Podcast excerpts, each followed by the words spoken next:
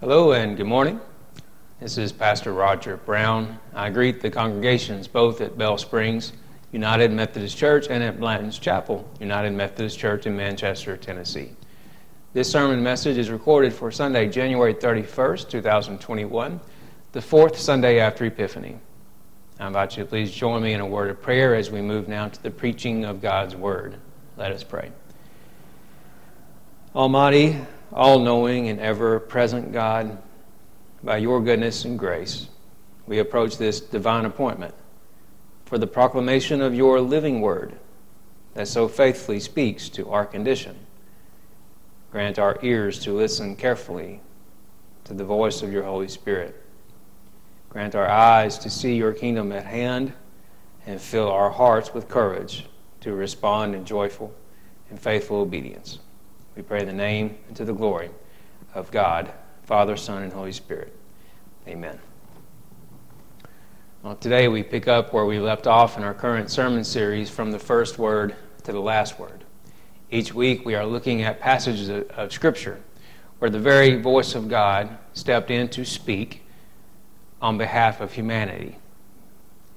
Indeed, the entire Bible from Genesis to Revelation is an account of God's mighty acts of salvation, of God stepping in to do just that, to step in on behalf of humanity, to bring reconciliation back to, to God. And every time we come to the pages of the Bible, we come to hear a divine word. See, every time we read the Bible, we're not reading just any book. We are reading the very inspired Word of God that word inspired means God breathed. Uh, it's a word that, that God has, has breathed and inspired that has the power to bring salvation to, to our souls. So each time we come to the Bible, we, we come to inwardly process a word that has the power to form us, a word that has the power to shape us in God's truth. And this divine word that's revealed in Scripture is most fully revealed in Jesus, who is the Word made flesh. See, the life, ministry, death, resurrection, exaltation, and second coming of Jesus is the fulfillment of God's word of salvation for humanity. So, as we continue to go through this sermon series, I want to encourage you to read your Bible often. Read it with open eyes, with open heart, and trust that the Holy Spirit has the power to speak to you through the, the divine word, that it would come into your heart by faith through the grace of God offered to us in Jesus. You see, the first word spoken by God in Genesis is a binding word.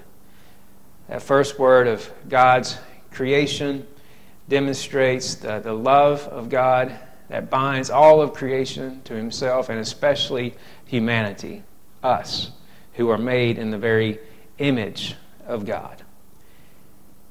We see that God spoke a rare word to Samuel, to young Samuel, as a priestly apprentice and successor to Eli received a, a rare word that demonstrates God's willingness to promote those who, those who draw near to God with a pure heart and a pure desire. Last week we heard the persistent word that God spoke through Jonah to bring salvation to Nineveh. And we see that even our reluctance and rebellion is not enough to stop the persistent Word of God that brings us to repentance. Indeed, repentance is the step that opens up our heart to receive the Word of God. Uh, repentance is a necessary step. Uh, all, all that repentance means is simply a willingness to change course, a willingness to stop going in one direction and to go in, in a new direction. And that, and that is the entire purpose of God's Word to us, is to change our course is to change our course so that our course more aligns with, with the way that God would have us to live our lives and the salvation that God is unfolding in our lives in, in Jesus. See, the, the context of, of today's scripture, uh, we see a prophetic word that God speaks by raising up a prophetic standard in Moses. See, Moses is set apart very uniquely uh, in, in Scripture uh, as one who, uh, every prophet who follows Moses is expected to, uh, to, to live up to the standard that, that's set uh, by Moses. And the standard that's set, we see in verse 22 if a prophet speaks in the name of the Lord, but the thing does not take place or prove true, it is a word that the Lord has not spoken. See, what's at stake here is uh, not only instructions for a prophet and a warning to not speak carelessly, but it is a warning to the people to be careful about the prophets they choose to listen to and to choose to follow. You see, discernment is just as much a responsibility of the one who hears the message as the one who gives the message. And I want to point out a few things that I think that we can learn from the warnings that we see here in the scripture today. You see, this is a warning to God's people to be careful, to not turn away from God by turning toward uh, other idolatrous means that draw them away from the relationship that God desires by putting their trust not in God, but in other things soothsayers and fortune telling and conjuring the dead. All these are outlined uh, as warnings to, to God's people. You see, a prophet like Moses was to be a model to all prophets. I like the way that, that one commentator describes it, saying that a, a prophet like Moses is one who faithfully conveys God's word to the people, and in so doing, represents the order of God's rule as being created by God through God's chosen people. See, there are a few characteristics that are given here that demonstrate a true prophet.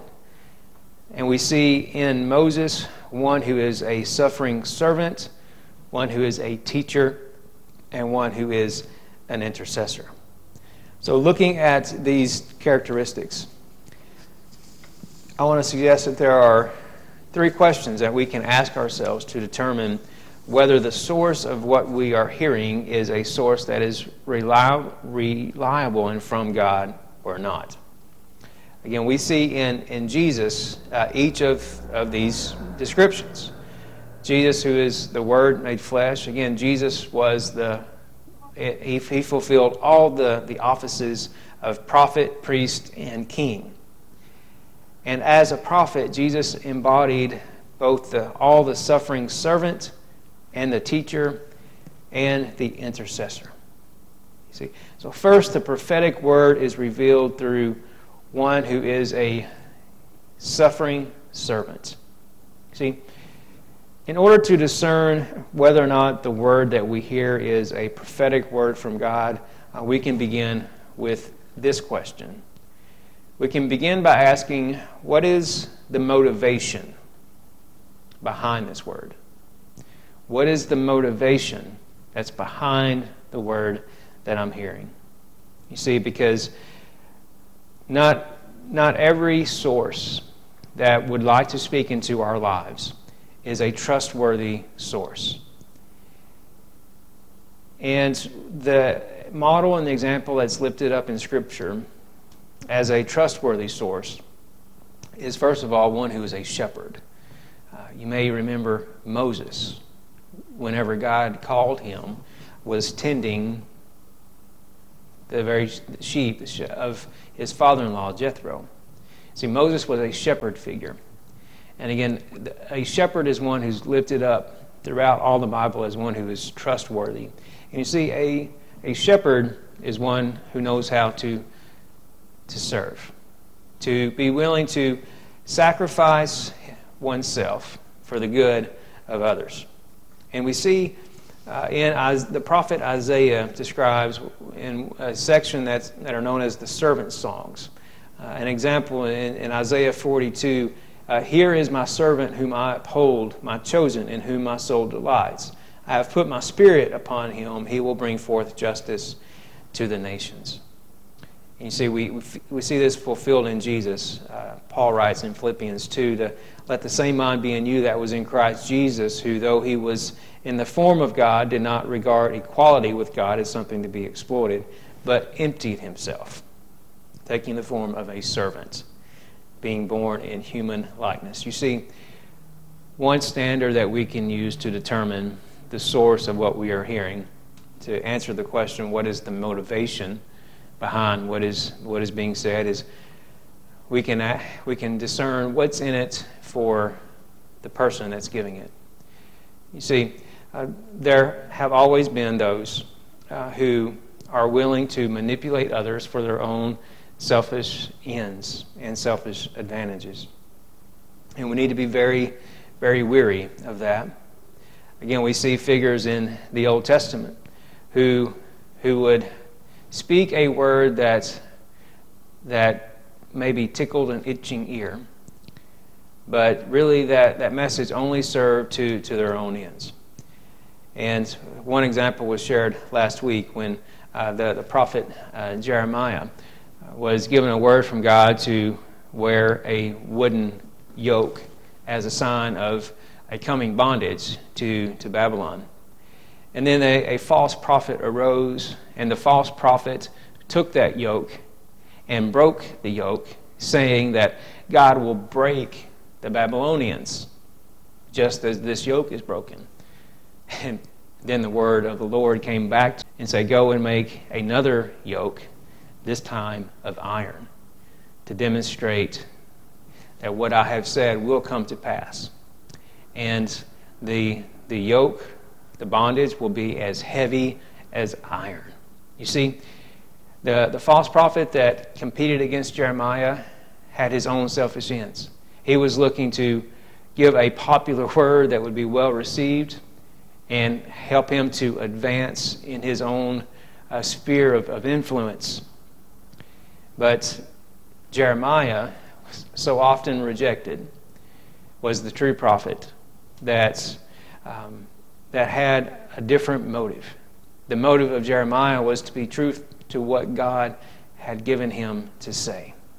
So, the first standard that we can set, and the first question that we can answer when trying to discern whether a word is from the Lord is what is the motivation uh, behind what I'm hearing? Secondly, the prophetic word is revealed through the one who is the teacher.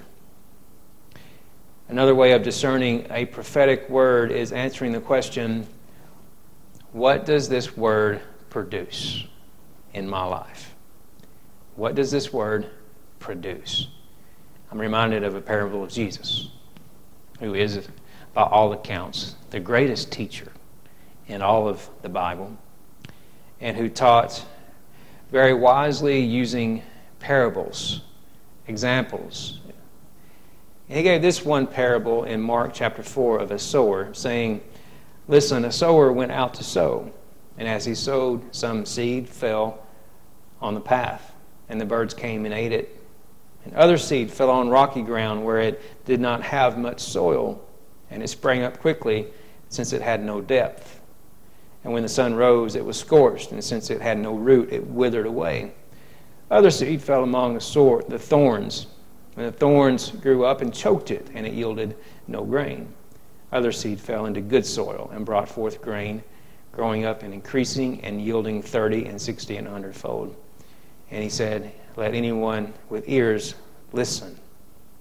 And then when he was alone, he was with his disciples, and he said to them, uh, To you has been given the secret of the kingdom of God. But for those outside, everything comes in parables and in order that they might, may indeed look, but not perceive, and listen, but not understand, so that they may not turn again and be forgiven. And he said to them, Do you not understand the parables? Then how will you understand all these parables? The sower sows the word. See, this entire illustration, this entire parable that Jesus was teaching, is a representation. The seed represents the word that's sown. And he goes on to say that these are the ones on the path where the word is sown. When they hear, Satan immediately comes and takes the word that is sown in them. And these are the ones sown on rocky ground. When they hear the word, they immediately receive it with joy, but they have no root and endure only for a little while. And when trouble or persecution arises on account of the word, immediately they fall away. And others are sown on the thorns. These are the ones who hear the word, but the cares of the world, the lure of wealth, and the desire of other things come in and choke the word, and it yields nothing. And these are the ones sown in good soil. They hear the word, accept it, and bear fruit 30 and 60 and 100 fold.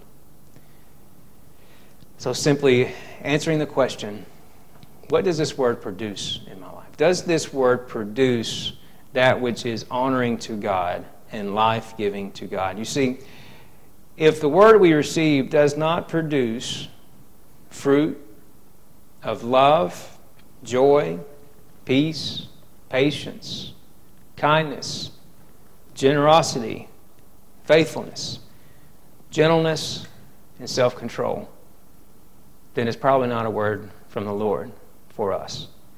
See, any word that we receive is to produce these things in an increasing measure. And lastly, the prophetic word is revealed through the one who is the intercessor. See, to discern a prophetic word, another question that we can answer ourselves is where does this word lead? Follow it out. Follow, follow the word and ask yourself where does this end? Does this end up farther away from God or more near to God? You see, the prophet is the one who stands in the gap. Again, Moses being lifted up as the example here. You may remember in Exodus 33 when uh, the people had turned toward idolatry and made a golden calf. Moses went back to the mountain of God, and there he interceded on behalf of God's people to spare them. See, Moses was willing to, to intercede. And Moses' last word in Deuteronomy chapter 30, verse 19, was a question. It was a statement that set forth, see, today I set forth life and death are set before you. Now choose, choose life. See, the way of life for God's people was to choose the path of obedience instead of idolatry. And Moses was one who was willing to intercede and to step in for them. And of course, we can see most completely. The one who intercedes for us is Jesus, who stands in the gap. And it's Jesus who stood in the gap on the cross that intercedes for us and beckons us to continually turn to turn back to God. So I want to encourage you today to pray and to seek discernment in all the voices that you hear. And let the Word of God be the one voice that you learn to discern and follow most closely. And be careful. Be careful to the things that you choose to listen to. See, God has given us the greatest gift that we can have in the Word, and that is truth. So learn to ask the questions What's the motivation behind this word that I'm hearing? What does this word produce in my heart? And where does this word lead? Does it lead closer to God or farther away from God? So go forth today and learn to test every word through God's word. In the name of God, Father, Son, and Holy Spirit. Amen.